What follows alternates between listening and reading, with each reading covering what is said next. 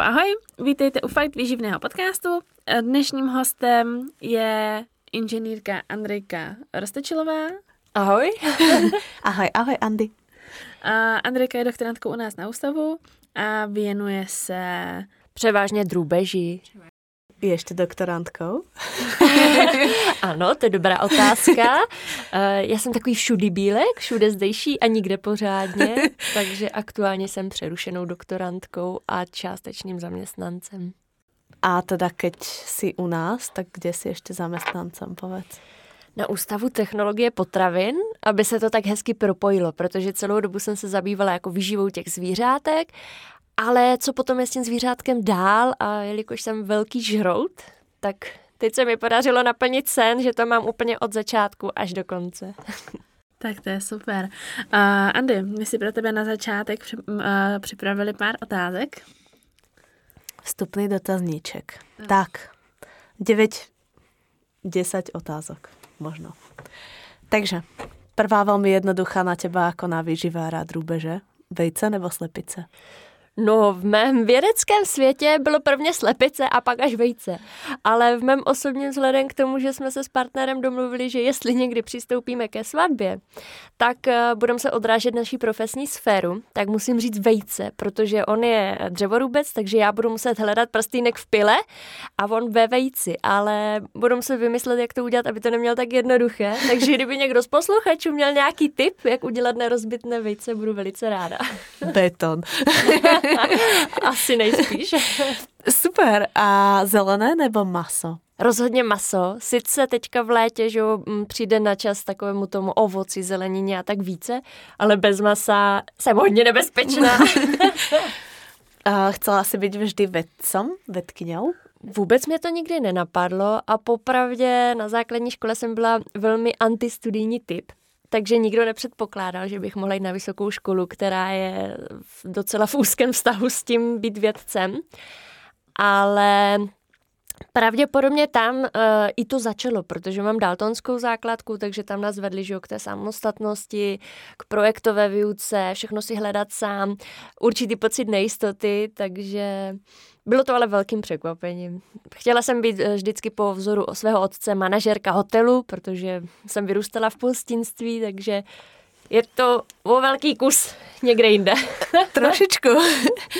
A tak je pravda, že manažovat lidi musíš aj tu, chod veci taky, takže ono... To je pravda.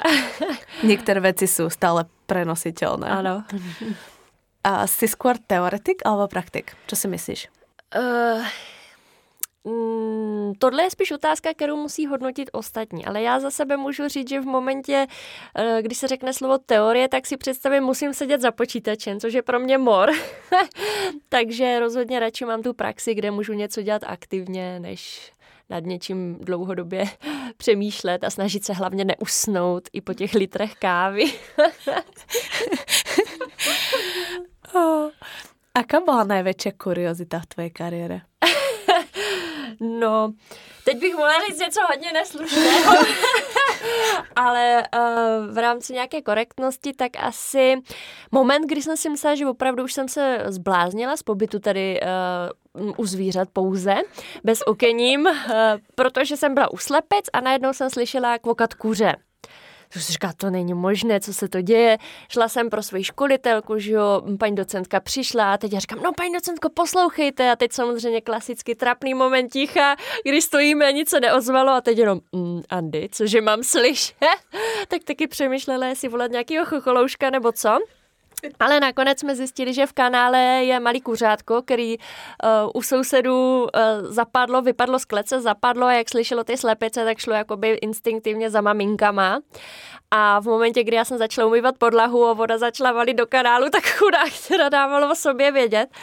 Akorát problém byl, že kuřátko bylo a ten kanál celý bylo pod klecem, a kam se jako úplně dobře nedá dostat. Takže vznikala záchrana akce, hledali jsme všechny možné předměty, co tam strčit, aby jsme ho vytáhli, protože to poměrně hluboko a tak.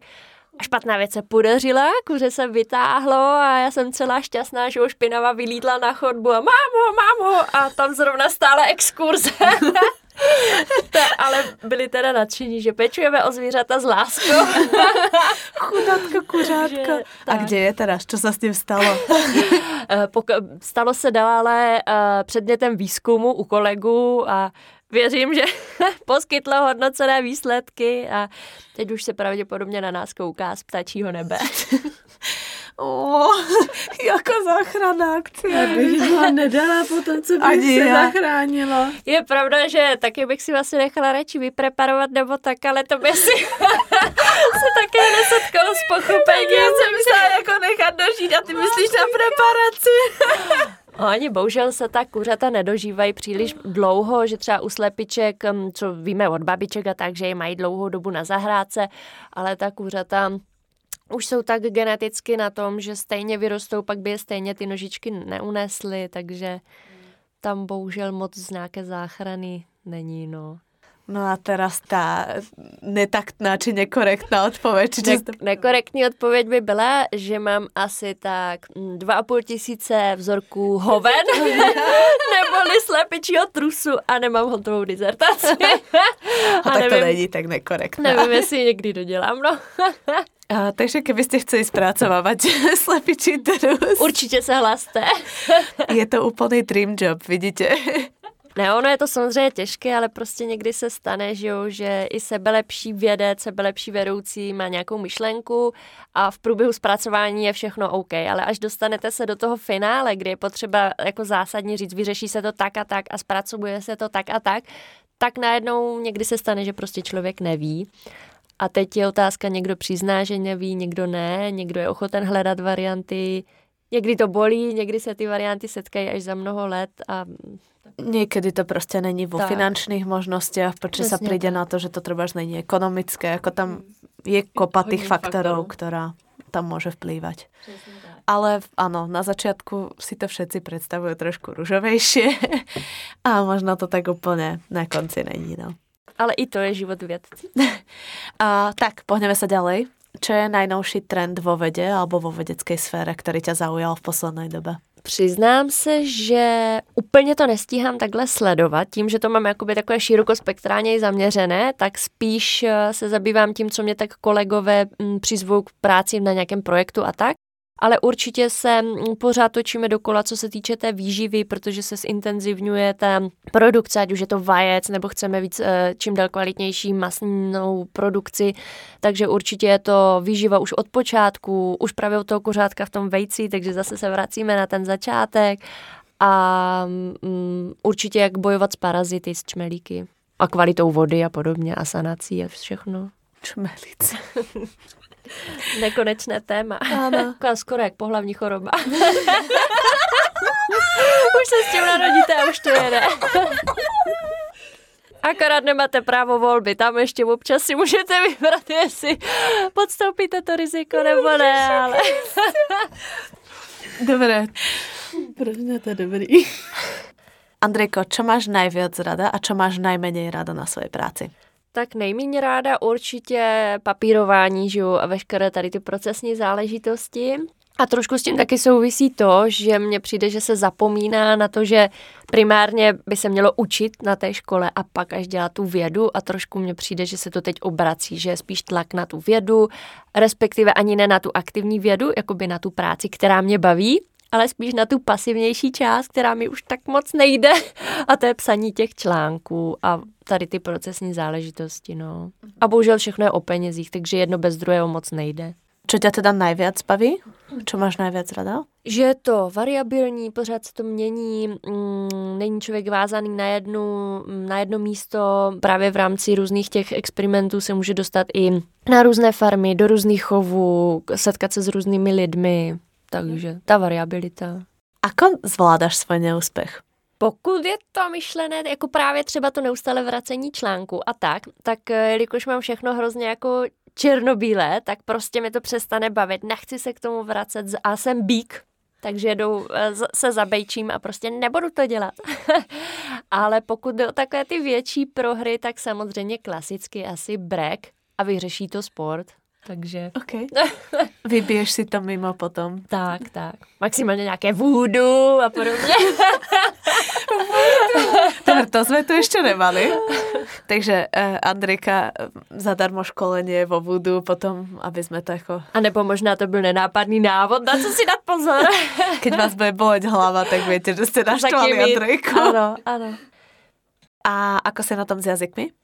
Tu je velký špatný. Ještě horší, než se může zdát. Um, Nevím, jestli se vymlouvat na to, že prostě já na to nemám hlavu, jak my obvykle říkáme. Spíš je to prostě asi o lenosti a o příležitosti. Protože často tady si člověk žije ve své bublině a není nucen třeba. Po, jo, jenom pasivně, například ty články a tak, ale pokud se vyloženě nesetká s někým, tak uh, není ta potřeba to aktivně využívat ten jazyk. A naopak pak zase narazí, když vyjede do té ciziny, že prostě musí, takže rukama, nohama najednou zjistí, že se nějak domluví, toho vždycky na chvilku motivuje, aby něco dělal, ale pak to zase rychle uvadá. Takže spíš ta angličtina, ale hodně mm, špatný.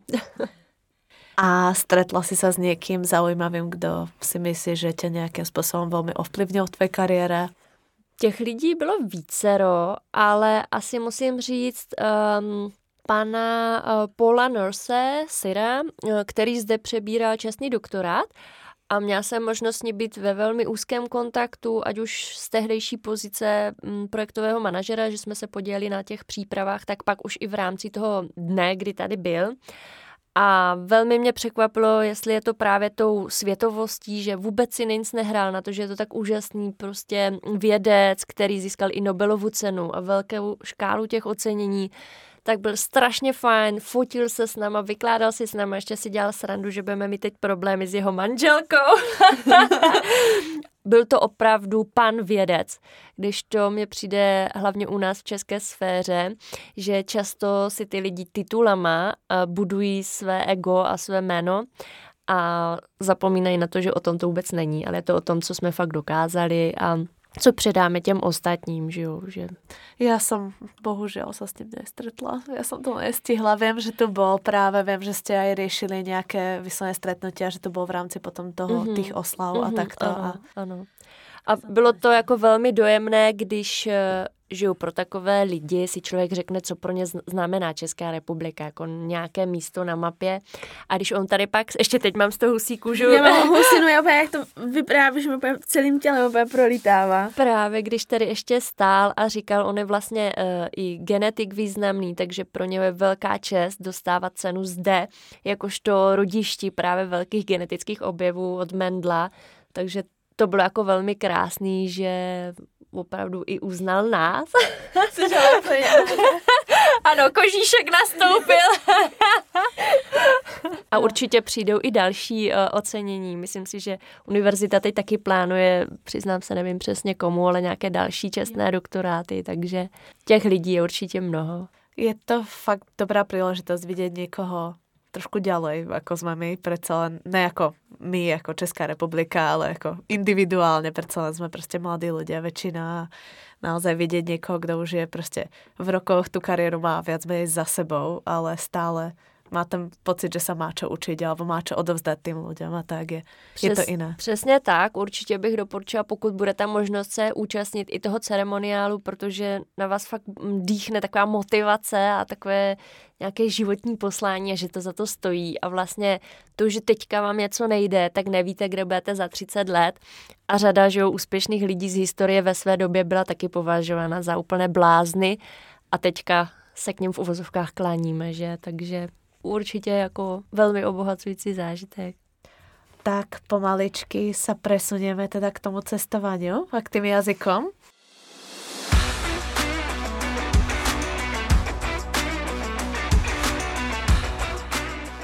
Tak Andrejko, jak si hovorila, že si se pozrela do zahraničia, dohovorila si se tam rukami, nohami, tak nám povedz, kde jsi byla? Těch příležitostí bylo hned několik a je to o velkém štěstí, o tom, s kým se zrovna seznámíte a jak se říká, být ve správný čas na správném místě. Jedna z příležitostí asi takových zásadních, která mi hodně změnila život a přišla opravdu, jakoby, jak se říká, z nebe, kdy prostě eh, babička byla hodně jako nemocná, umírala mi, já jsem měla pocit, že prostě život už nemá cenu, prostě nějaký doktorát už nic nezajímá, prostě k čemu to bylo, že jo, člověk začne bilancovat, že je starý a proč vlastně v té škole zůstal a nemá rodinu a tak. A, a vlastně e, právě, že se dívá na ty vědce opravdu s velkým V a říká si, a co já jsem tady dokázal v tom sklepě s těma slepicema, že? A v tom mi zazvonil telefon a zazněla otázka, chtěla byste do Bruselu? Nestihla jsem se ani nadechnout, bylo odpovězeno, ano, chtěla, že? Takže jedete. A najednou jsem se ocitla na nějakém velkém jednání skupiny nějakého občanského dialogu, kde se projednávaly vlastně mm, plodiny pěstované na orné půdě. A v, a v Bruselu, že jo, to bylo jako něco, to bylo celosvětové setkání, teď moje angličtina je opravdu hodně špatná a teď jsem tam byla vyslána jako člen, jako zástupce České republiky. Takže to byl opravdu stres, že jsem věděla, že z toho jednání musím přinést nějaký zápis a bylo to jako obrovské prozření. Vůbec mě nikdy nenapadlo, že někde něco takového se děje, že se tam setkají ti zástupci a říkají, u nás ta plodina se pěstuje takhle a takhle, jsou z ní takové potíže, my to děláme takhle, máme tu, tenhle potíž a teď se tam vlastně tvoří různé ty, ať už zákony, že jo, nebo předpisy a podobně. A opravdu tam byli zástupci ze všech možných zemí, tlumočilo se do mnoha jazyků, bohužel teda do češtiny ne, ale občas, eh, neslušně řečeno, je dobré mít z prdele kliku, anebo prostě mm, otevřít tu pusu, protože jsme s hodou náhod zjistili, že tam bylo pár lidí, kteří uměli česky. A nejvíce mě pomohla jedna paní, která přímo to nějak profesně právě zpracovávala.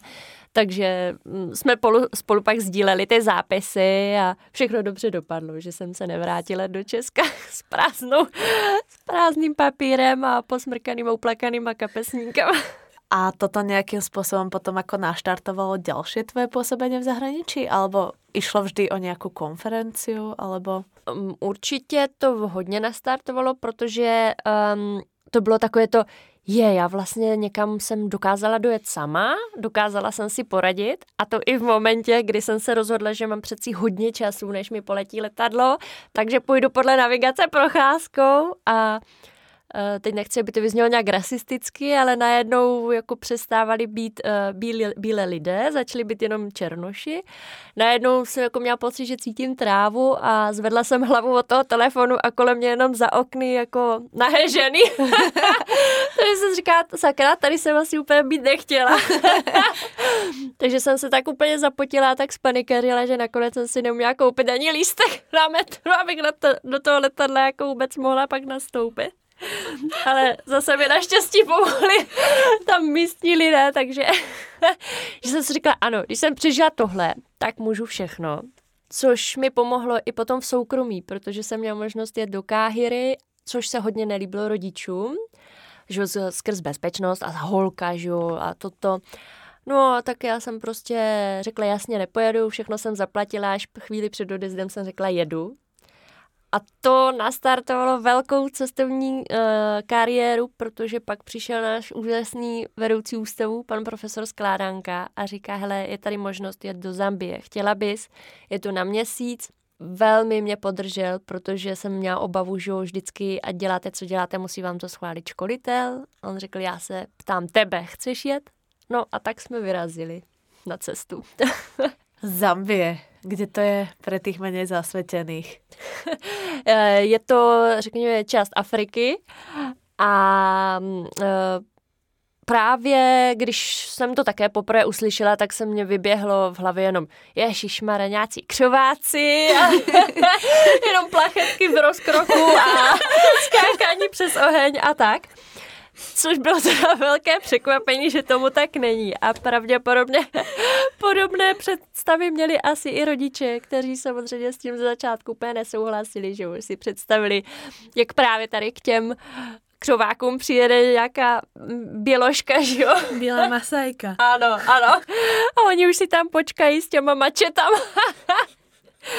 a přece jenom také měli strach, že třeba si nějakého přivezu domů.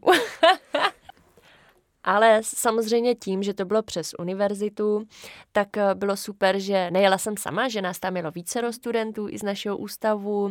Právě kolegyně eh, inženýrka Dária Baholet tam byla se mnou, což byla jako velká opora také jsme měli to štěstí, že jeden z zampijských přímo studentů je taky jedním z našich spolužáků, takže ten nás připravil, eh, jak to v té zemi chodí, na co se máme připravit, co si máme vzít sebou. A hlavně tam s náma byli ze začátku i ti profesoři, takže bylo to úplně, jak kdyby s námi jel tatínek, tím, že jsme měl pan profesor, tak bylo o nás dobře postaráno.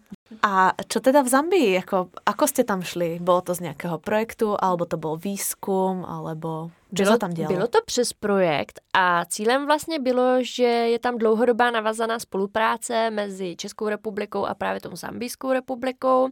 A snahou je ty místní farmáře naučit um, hospodařit, starat se o zvířata, pěstovat plodiny a musí se jim ale všechno vysvětlovat od základu a elementárně, protože jim nestačí říct jenom kráva potřebuje vodu. To by ještě jako přijali, ale už je potřeba jim říct i čistou vodu. A musíte vody být hodně. A musíte vody být hodně každý den, jo.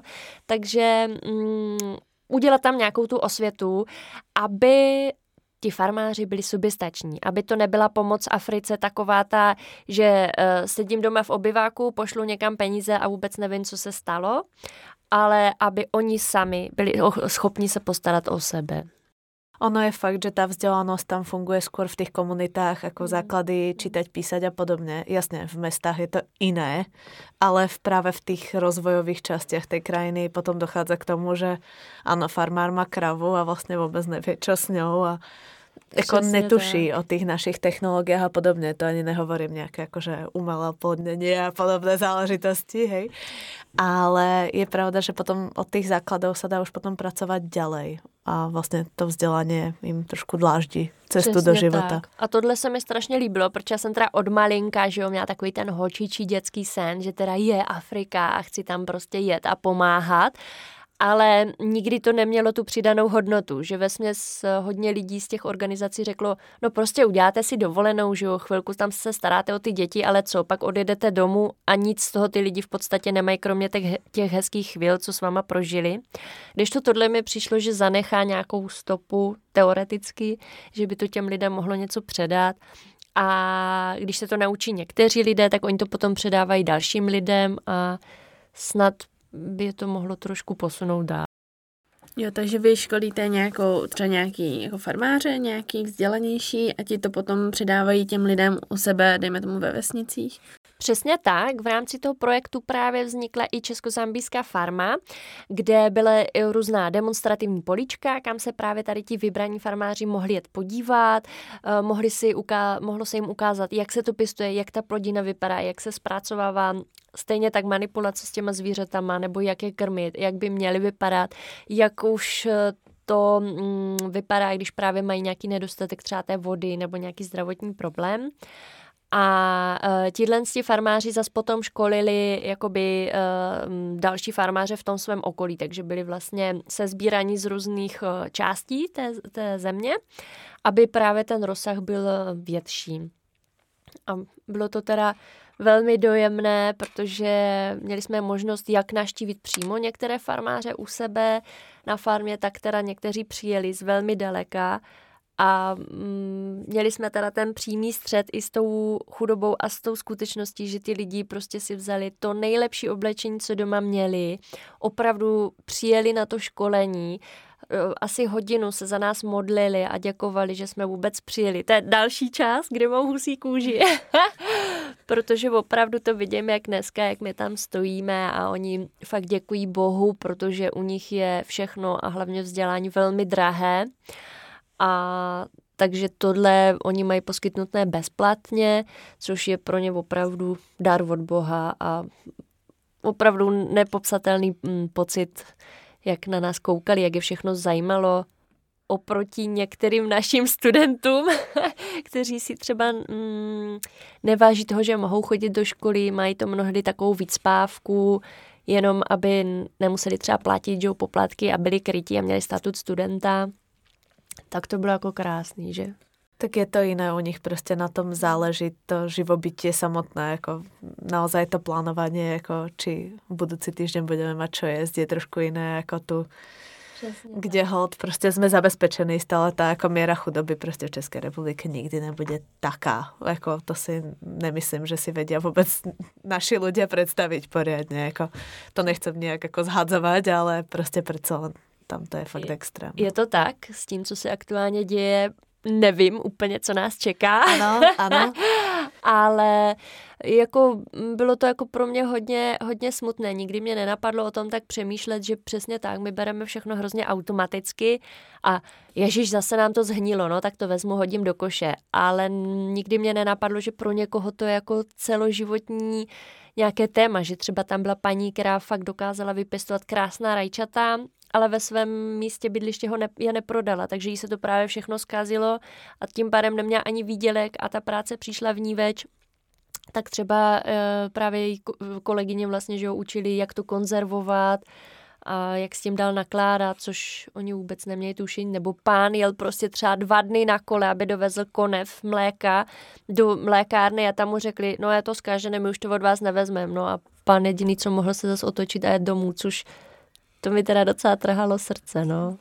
Je, no. To je prostě, to je fakt niečo, čo, ako, ano, ja zase do Eteru, akurát ja som tam bola párkrát, ale iba prostě týždeň, dva týždne, nebolo to tak dlho, ale prostě to je niečo, čo otvorí oči človeku, ako sa má fakt u nás dobré, protože aj keď je fakt zle, tak není tak zle, Přesně tak. Aby ho někdo nepodržal. Prostě. Moc se omlouvám, chytal se tady za hlavu a právě hypnotizuju pohledem Ivanku, protože to bylo přesně, co mi hnedka došlo, že vlastně Ivanka tam byla také a bylo nás tam více a vůbec jsem to nahlas neřekla.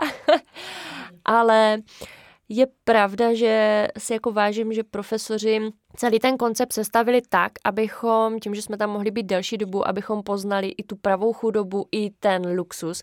A je to země mnoha tváří a pro mě je to nepochopitelné, že jo. U nás my jsme zvyklí, jako když jde někdo je extrémně bohatý a pak je třeba někdo chudý, tak jsme zvyklí, dejme tomu na nějakou kriminalitu, někdo někoho přepadne a podobně, ale nějak více to neřeší. Když to tam, tam prostě ty světy úplně žijí vedle sebe, jak kdyby mm, byly nevím, jak to říct, jak kdyby byli pro sebe vzájemně neviditelní, jako jo, že prostě sedí skupina lidí eh, na zemi a vedle toho je zeď, elektrický ohradník a zatím je prostě posekaný trávníček, golfové hřiště. Ty vole. Safari, Pardon. kde ľudia prostě si idú odstreliť nějaké prostě tropické zvěra, protože jich to jednoducho baví a, Přesně tak, a no. před brádou tie ľudia ledva Nemají co jíst, no. nemají co pít ale my sme sa nebavili až toľko s tými ľuďmi, pretože predsa len tá vzdelanosť, jak sme sa bavili, v Zambii teda oficiálny jazyk je angličtina, ale je tam strašne veľa lokálnych jazykov mm. a tie malé dedinky, samozrejme to vzdělanosťou tá angličtina úplne ako pre nich prostě není podstatná, protože nevídu z tej svojej dediny, ja neviem, jak se to povie, oblasti. Mm. Takže častokrát sa nevedia podeliť tak o tie třeba zážitky a tak ale jako čo mi přišlo, oni to prostě jako neberou nějak jako so zášťou alebo so závisťou alebo niečo. Oni prostě, ono to tak je a tak nějak jsou zmířený prostě s tím, že Boh nám to tak prostě Přesně nadělil. tak. Vrátím se jenom k těm jazykům. Tuším, že tam je snad přes 70 jazyků a právě pro mě to byl velký problém, jakožto člověka, který jakoby tak nějak ovládá základy angličtiny, ale žádná sláva. A přijeli jsme tam a teď eh, každý z té oblasti si ten jazyk trošku jako přizpůsobil té své řeči. Takže mně ze začátku přišlo, že ty lidi mluví úplně nějakou mimozemskou řečí, že ze začátku jsem vůbec nevěděla, co říkají. Ale přesně tak, jak říkáš, no, oni to berou jako, že to řídí vlastně všechno Bůh a myslí si, že automaticky bílý člověk znamená bohatý a zdravý, protože tam bohužel i z historie je to hodně namíchané, takže tam žijí pohromadě jak lidé se světlou pletí, tak s tmavou pletí.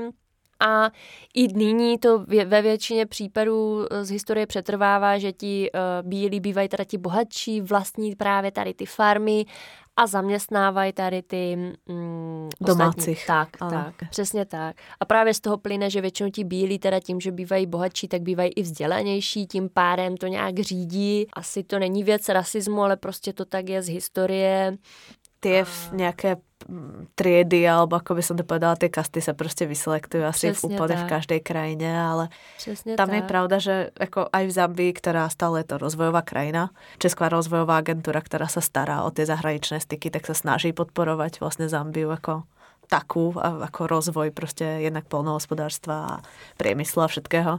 Jako je tam tak strašné bohatstvo a tak veľa turizmu v niektorých tých uh, oblastiach. Vidť hlavné mesto.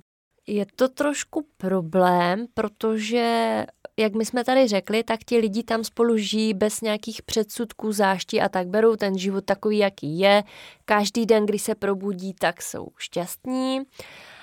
Co nám bylo řečeno, že údajně si i trošku neplechu dělají třeba mezi sebou.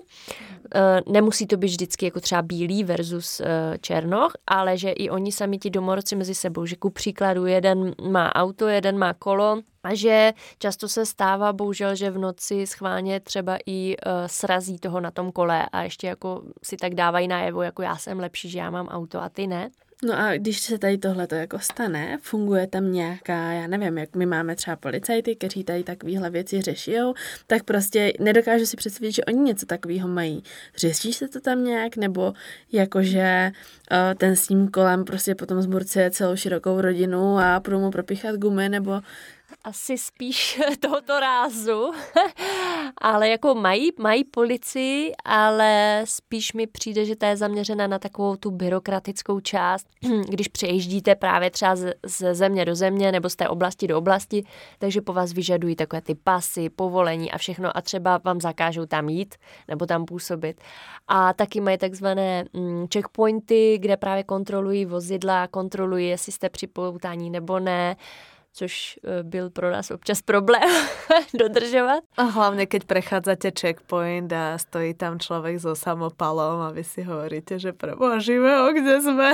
Ano. A všetci z ambicí do vás klavírují. Ne, my jsme pokojná zem, my jsme úplně mieru milovní, tu není žádný crime rate, prostě jako my jsme strašně pohodový, vyčilovaný národ a prostě tam člověk so samopalom Přesně kontroluje tak. pásy a vodičáky. Jakože. A, a stejně tak zvláštně působí, že ty, to elektrické ohrazení na těch uh-huh. domech, ale prostě je to i z historie. A už jsem si vzpomněla, proč jsem o tom vůbec začala mluvit. Bylo to, že nevím, jestli my trošku té zemi neubližujeme, protože jedna věc je ano, chtít jim jakoby pomoct nějaké soběstačnosti, ale ve velkým se tam zapoje ku příkladu Čína a bohužel i v dnešní době transparentnosti a tak se dějí dost nehezké věci. Ku příkladu, že nějakou oblast um, potají vypálí a pak přijde nějaký movitý člověk a řekne těm lidem, kterým vlastně nezbylo nic, že hele, já vám dám peníze, když vy odsud odejdete. A ty lidi, o, oni si neumí příliš tak počítat, nebo jak bych to řekla, zhodnotit tu situaci, že vidí jenom ten daný okamžik a už nepřemýšlí, co bude zítra. Takže oni třeba za vidinou těch peněz, co jim tento člověk nabídne, řeknou, tak jo, my to vezmeme. Vezmou peníze, které pro ně jakoby nemají až takovou hodnotu, protože až tak moc za to nepořídí nebo nemají ty možnosti a najednou se ocitnou teda dobře, musíme to tady opustit a tady ten, když ho nazvu investorem nebo jak mu říct, tak prostě získá plochu, kde si může udělat svůj továrnu nebo to, co chce, ten svůj záměr a ty, těch lidí se lehko zbaví. Takže ty lidi mají pocit, že to je jako pro ně win-win teorie, jakoby, mm, jo, mod, ale není, no. A právě bohužel ta Čína třeba za vidinou tady toho, že se tvá, nechci jako nikoho nějak hanit, ale že se tváří, že jim chce jakoby pomáhat nebo že do nich dá investice a že je trošku skulturní, že jim opraví právě ty velké mm, silnice a podobně a postaví třeba ty obchody a tak, tak ehm, se tváří jako přítel, ale svým způsobem oni tam zakládají i velké továrny a tak, a což sebou nese, že produkci odpadu a podobně a přece jenom oni pořád s tím neumí naložit takže se setkáte s, sice pro nás jakoby třeba s krásnou krajinou, záleží podle období, v kterém tam jste, buď to, ho sucha, nebo krásná zelená krajina, ale pořád tam na té zemi budou ty odpadky, pořád funguje ta praxe, dopiju, vyhodím to z okna v autě, když mám to auto, milují oheň, takže tam pořád něco zapalují, pořád něco hoří. Taky ten čierny zelený dym prostě ano. úplně náhodně uprostred ničoho, jako požiarné nebezpečenstvo neexistuje. Přesně tak do dneška si pamatuju v rámci přeprav, uh, to jsem si myslela, že je možné jenom v Kobře 11 a že si mír přežije všechno, ale evidentně i zambijský obyvatel přežije všechno, protože ku příkladu na nějaké silnici mezi Tanzánií a jak my jsme se přepravovali, takže mají trošku problém se dohodnout, kterým směrem se bude jezdit. A údajně jedna strana zastává, že vlevo, druhá strana, že vpravo, takže se často střetá dostávají. Takže tím pádem, co kousek silnice, tam bylo vyvrácené auto, úplně prostě rozbitý, fakt jak v Kobře 11. A vedle toho v pokojně seděli ty lidi a dělali si ohníček, jo. Že... Žádný jako vybouchne to, nevybouchne to, nebo pojďme to nějak řešit, umřel někdo, neumřel, prostě. Urobit to nejlepší z té blbej situace prostě. Jo, Jo? Založit oheň. Ano. oheň řeší každý no. problém. uh, Zambia bola teda britská kolónia historicky, takže preto angličtina a jazdí sa tam na opačnej strane ako u nás. No. Ano. Ale áno, je to tam, občas to není, že na opačnej strane, ale ste radi, keď vidíte niečo trošičku spevnený štrek, na ktorom sa dá jazdiť. takže jako... Přesně tak a to mě třeba taky fascinovalo, že uh, co je to vzdálenost, že jo? My už jsme no. tak sehníli, že když nám někdo řekne, že máme někam jet, tak cože, to peru hodinu autobusem, no to tam nejedu. A tady se řeklo, jo, tak pojedeme, to je tady kousek, jeli jsme tři dny a furt jsme tam nebyli. tak na cestě, na které můžete jít 20 a jste rádi, že máte vyklepané všetky zubné stoličky, tak jako... A že ano. auto drží pohromadě toho prachu. Ako a z toho pravda? kousek silnic, z toho najednou prach, a teď ještě nevíte, je to oficiální cesta nebo ne, najednou stádo krav, tak se čeká, až se něco stane, najednou jdou sloni, že jo, tak taky si musíte dát pauzíčku. no a ty, když jsi tam byla, a teďka vyprávíš o tom, že spotkala slony na cestě, krávy a tak. Co si všechno potkala za zvířata? Potkala si jako ve volně žijící přírodě, nebo ty jsi na, navštívila i nějaký ty jejich parky, nebo jak to tam vůbec chodí? Bylo jich strašně moc. Musím přiznat, že jsem, uh, mě nikdy nenapadlo, že se člověk může tak strašně bát zvířat a že je potřeba mít takový respekt. Jasně, tady se stane, že vás kráva natlačí na, na ohradu nebo něco, je to nepříjemné a je to velké zvíře a bereme to mm, jako normální věc. A prostě, když chodíme do zoo, tak řekneme, je sloneček, nebo je hroch, je krokodýl za tím sklem, proč se nehejbe, on tam furt leží. Ale mm, nepřijde vám, že by to zvíře mohlo být nějak nebezpečné nebo něco, prostě je to sloneček. A pak najednou, když stojíte třeba na místě, kde vám řeknou, no, neměli byste moc vystupovat z auta, to je kdyby řekli, jo, vylezte, tak vylezete a to je v pohodě, tady sloni nechodí. A najednou takové podezřelé ticho, vy se otočíte a za vama přechází stádo slonů a teď jako najednou člověk zjistí, jak je malinký oproti té přírodě a začne lovit v paměti, jakže to je, když položí to ucho tak, ještě se zlobí nebo jenom poslouchá, nebo jak to je, jo. Takže najednou fakt jsem se začala strašně bát, že slon obrovský a i když jsme byli třeba v, uh, ve volné přírodě, oni mají takové, jak kdyby, sice je to volná příroda, ale je to částečně ohraničené, že to jsou jak kdyby takové parky. Takový rezervace. Tak, tak. Mm. A tam jakoby se o ty zvířata nějak jakoby mapují a někde se o ně i starají tak uh, není to jak u nás klasický plot, ale je to nějak ohraničené, tak tam uh, fakt ve třeba jedete v tom autě a najednou ten slon vedle vás si majestátně něco tam papá a chodí a přece jenom to auto je najednou jak mraveneček vedle něho a vy si říkáte, stačí jeden pohyb a nejsme. A nejhorší bylo, což se dá považovat za volnou přírodu, že třeba jsme byli přímo v oblasti, že jsme potřebovali přijíždět loďkou mezi ostrůvkama a teď vy víte, že ta lodička sotva drží pohromadě. Jede jenom, když se jí chce eh, teď přece jenom mm, řídí nějaký ten domorodec a oni jsou takové děti pořád, takže jako vtipálci, teď úplně jako nevíte, co ho napadne. a teď jedete a teď víte, dobrý, tak moc nesmím strkat ruce do vody, jsou tam jako piráně nebo něco. Najednou vidíte, že vedle vás leží krokodýl a v momentě, kdy si ho chcete vyfotit, tak není jak v té zoo, že za tím sklem jenom leží. On se najednou zvedne a je to obrovský krokodýl a skočí do té vody, jo. A teď vy víte, že jako najednou se ta hlava může objevit vedle vaší hlavy, když to přeženu, že? No a mm, zase taky přišel ten slon, tak to už jakoby přece jenom si říkáte, jo, tak slon, dobrý, tak asi se napije, půjde pryč, asi nebude plavat vedle nás. Ale najednou vedle nás bylo stádo hrochu. A teď, že jo, začali říkat, že vlastně nejvíc eh, nebezpečí, a, ano, úmrtí bývá právě způsobený hruchem. A teď vidíte tu hlavu, teď tu tlámu plnou těch zubů. a teď, že prostě je to zvíře, ke kterému nepřijdete tak blízko, takže najednou dělá ty zvuky, které vás děsí, pohyby, o kterých nevíte, co znamenají. a přece jenom, že jo, taky by mu stačilo tak lehce se s lodičkou pozdravit a byli bychom asi vyklopení, takže bylo to krásný, bylo to něco nepochopitelného, ta hlava vůbec to nebrala, ale strašně jsme se teda báli. A měli jsme teda to štěstí, jenom abych jako dokončila tu otázku, že jsme potkali ty zvířata jak jakoby ve volné přírodě, tak tady v těch parcích. Pak úplně v ohraničených párcích, tomu říkají tuším, nevím jestli Ivanko Game Areny, mm-hmm. kam právě teda chodí bohužel ti bohatí lidé lovit ta zvířata a to si myslím, že jako velký problém, protože tam je, často jsou ta zvířata chována uměle, takže ztrácí ostych z lidí a nej, nejčastěji to bývá právě třeba s gepardama, s tigrama, kde žijou s malinkýma uh, koťátkama, tak uh, oni na tom vydělají, že právě nechají fotit s turistama, mazlit, takže to zvíře si jakoby získá mm, důvěru, ale prostě nemá ten strach. Se na no. lidi. Přesně tak.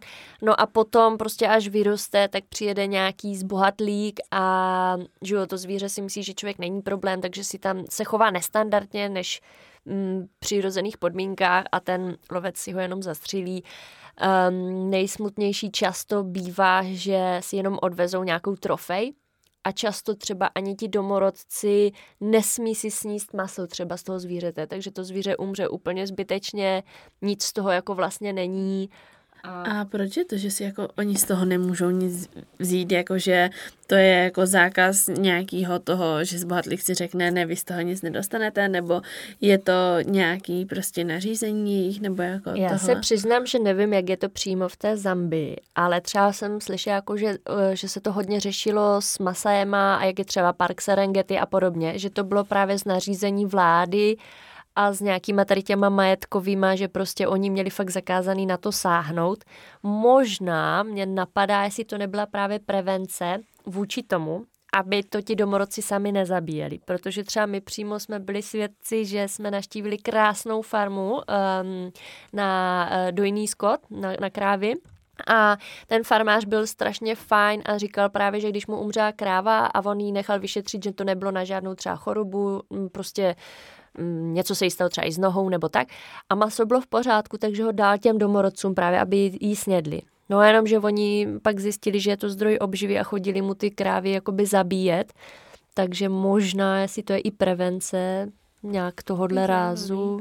No ale taky jsme se pak dostali do úplného zajetí těch zvířat, mm, například na krokodýlí farmu, kde teda byli fakt ti krokodýlci úplně od malých šprťouchlat až prostě po obrovský majestátní zvířata. A to třeba pro mě byl taky hrozně zvláštní pocit. Jako máme z toho krásné video, které teda, když si člověk pustí, tak by si řekl, že asi máme hodně v žíle podle toho, jak mluvíme. Ale fakt jsme byli tak pav, že jsme se zmohli jenom na Kdybych měl být zvíře, chtěl bych být krokodýl. Jen si tak leží a všichni se tě boje. No hlavne fakt ako ich nejaká bezpečnostná regulácia je prakticky neexistujúca, takže tam ako prejdete vlastne od toho krokodila vás delí zeď, ktorá má koľko? Meter? Přesně. Meter 20? Keby ten krokodil chcel Jako, on nechce, protože tam je spokojný a má tam obživu vnútri v té zdi. Ale žiadne nejaké mreže, bezpečnostné sklo, ja neviem, Ani jaké. příkopy, nic Keby ste sa natiahli, pohladíte si ho. Poviem to tak. Přesně tak. A, a i mě jako překvapilo, že my z- ze zoo jsme zvyklí na sem tam krokodýlek, nějaký menší a jeden, dva. A tady fakt na tom place jich bylo, mně přišlo, že milion, jako, a že leží tak různě přes sebe a taková továrna na lakosté, no. A normálne sa tam dá kúpiť krokodily burger a bol strašne dobrý. A nejenom to, kromě pokrmů, tak samozřejmě i výrobky jako pásek, peněženka. Ale A to bylo zase strašně drahý, ne? Nebolo práve. Fakt ne? Uh-uh. Tak to je drahý, nemáš to dovezou do. Evropy. Keď na to dajú to logo proste. Ale vlastne urobili aj také rôzne ako mydlá. Proste oni fakt, pokiaľ ten krokodil zomrie, tak oni z neho sprácujú všetko. Takže kožu, tuk, meso ako také, zuby, tam dávali rôzne také proste prívesky a rôzne cetky proste pre turistov, že jo ale robia z toho kozmetiku, fakt mydilka, sprcháče, ja neviem, tam nejaké krémiky, ako fakt Což se mi strašně líbilo, že na druhou stranu si s tím umí jako zpracovat úplně všechno. A přesně jako, jak si říkala, s tím zabezpečením trošku mě děsilo, že zrovna, mm, když jsme tam byli my, tak tam bylo hodně malinkých dětí, nějaké tábory. Takže jsem si říkala, to je takové lákadlo pro toho krokodýlka, jako hele, svačina. To asi došly slova. Já teď jenom přemýšlím nad tím, jaký krokodýly tam běhají a lobijou ty děti. Jako víš co? Ne, oni si takí salamisti, že oni si tam prostě jako čilovali. Oni nemajú prečo, hej, sa rozbehnúť. Ale ako to bolo fakt tak, že akože takto sa práve si do ten múrik, tak na ho šáhnem. Posrala som bola až za ušami. Co taky jsme měli zážitek v tomhle stejném zařízení. Měli takový nějaký mm, výběh ve tvaru válce směrem dolů, kam jsme mohli koukat na hada který byl volně, prostě si tam tak lozil. A myslím si, že kdyby chtěl, tak si v klidu taky vylez.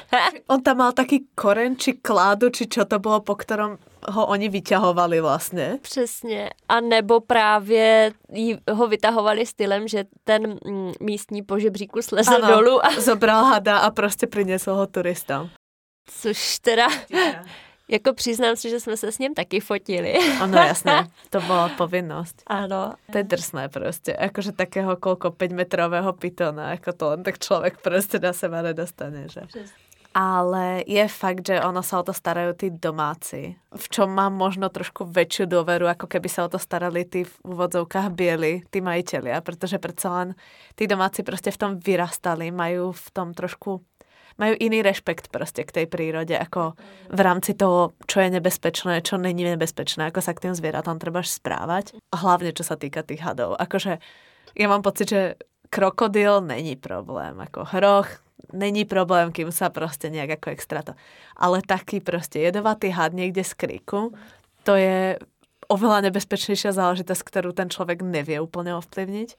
A to tam bola akože miera, väčšia miera strachu okolo tých proste hadov, ktoré není tak vidno, ako trváš tých, já nevím, slonů a prostě To týchto je věcí. určitě pravda. My jsme měli velké štěstí, že jsme byli v ročním období, kdy pro ně byla zima. Nám tam bylo horko a chodili jsme v uvozovkách v plavkách, což oni nemohli pochopit, protože na sobě měli opravdu zimní eh, čepice, takové ty beranice, které jim kryjí i uši a nám tam bylo horko, ale bylo to, byla to fáze, kdy prostě ta vegetace, všechno je suché a ta zvířata jsou stažená bokem, takže naštěstí jsme neměli problém ani se štírama, ani s hadama, ani pavouci, nic.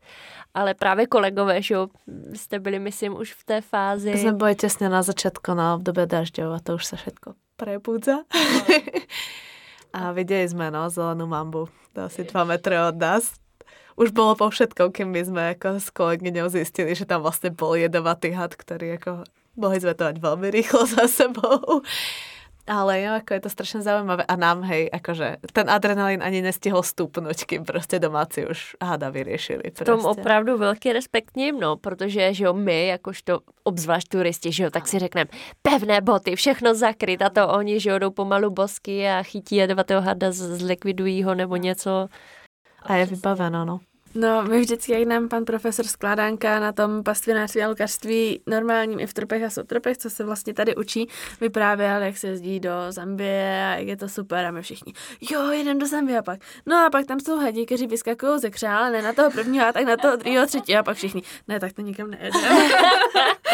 A mm, co se týče té péče o ty zvířata, tak určitě o ty uh, jejich eh, místní si myslím, že se starají líp um, ti domorodci, ale třeba na těch farmách mě strašně mrzelo, že tam to fungovalo stylem rozkazu. Prostě mhm. běž a udělej. A oni se báli prostě těch kráv, těch o, kos, těch o, slepic, těch prasat, prostě oni nevěděli o tom zvířeti nic. Jo. Což si myslím, že je strašná škoda, když mm, tohle zrovna je pro ně svým způsobem úplně bezpečné zvíře oproti těm jejich. Ale nemají tam takovou historii, jakože nejsou na to tak zvyknutí, alebo Bůh ví, no. No, to jsme se rozkecali o Zambii. Uh, dobré, tak já mám ještě teda na záver potom otázku. Máme ještě nějakou otázku předtím.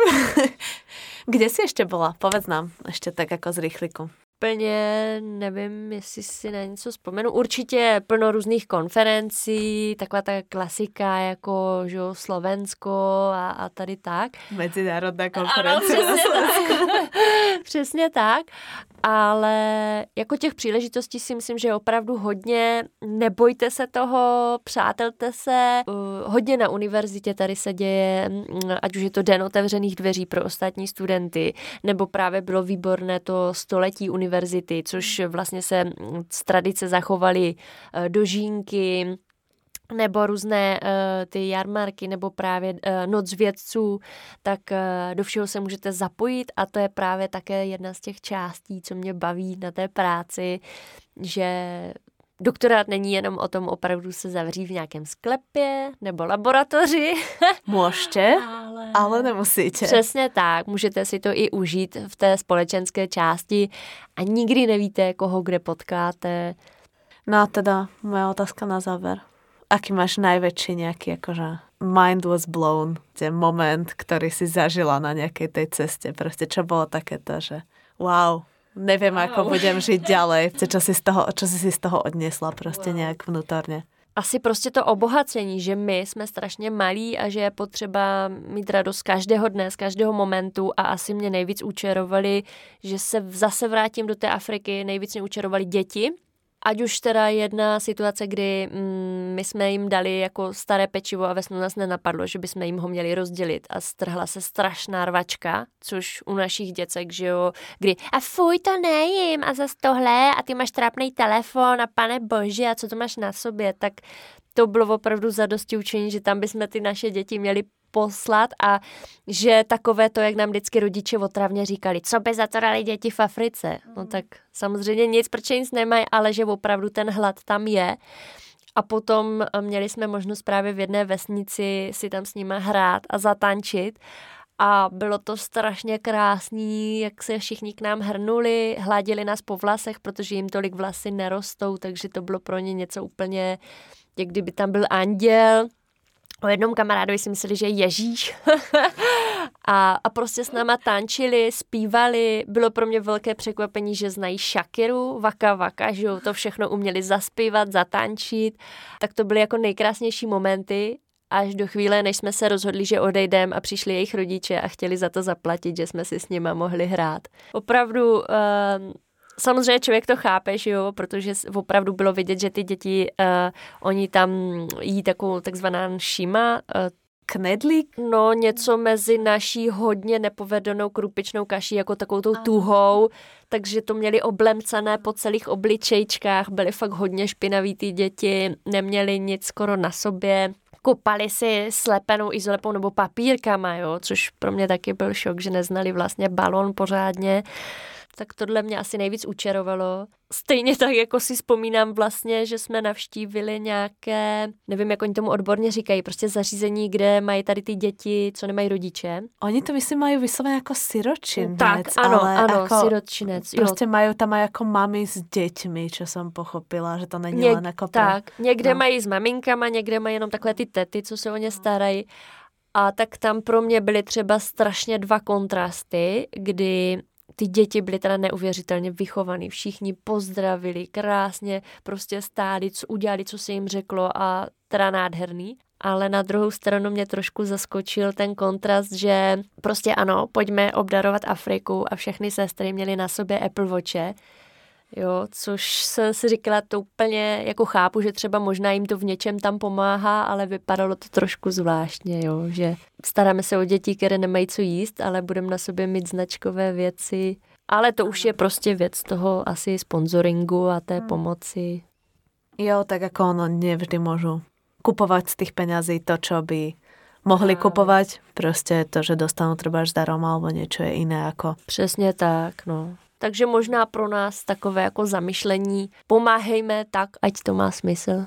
Ne každá úplně příspěvok do telky a SMS-kové a nadáce a podobné je možno úplně to správné řešení. No. Přesně tak a musíme si vždycky říct, jestli se chceme zviditelnit a ukázat si, jako, že jsme hezcí, že jsme někomu něco dali, anebo děláme něco, co má smysl. A opravdu to po nás zanechá tu stopu, jak v nějakém odlitku, když bychom šlápli do sádry. Andrejko, bylo to krásné. Myslím si, že asi na dnešok už je to hodně, ale v klidu si můžeme popovídat len tak potom při kafe. Děkuji moc, že jsi přišla. To je, já jsem měla uh, zimnicu pořád, úplně se to střídalo chvíli, ne chvíli, jo, a tak jenom jako sedíš, posloucháš a ty vole, co se tam děje. Děkujeme za zážitky a Budeme se těšit příště. Já taky moc děkuji za pozvání, bylo mi tady s váma krásně, uh, bylo to neuvěřitelné prolítnout tak rychle zpátky svým životem a buďme všichni rádi za to, že máme tak krásnou univerzitu a můžeme na ní chodit. Jo, děcka, studujte. A hlavně na našem ústavu. Presne tak, presne tak. Dobre, Andrejko, tak snad sa ešte niekedy uvidíme. Keby ste mali nejaké dotazy alebo niečo, môžeme vyvesiť aj pár fotiek. Uvidíme, ozvite sa Andrejke, určite bude označená v príspevku a my sa na vás budeme tešiť teda v ďalšej epizóde. Ahoj. Mějte se, čau. Ahoj.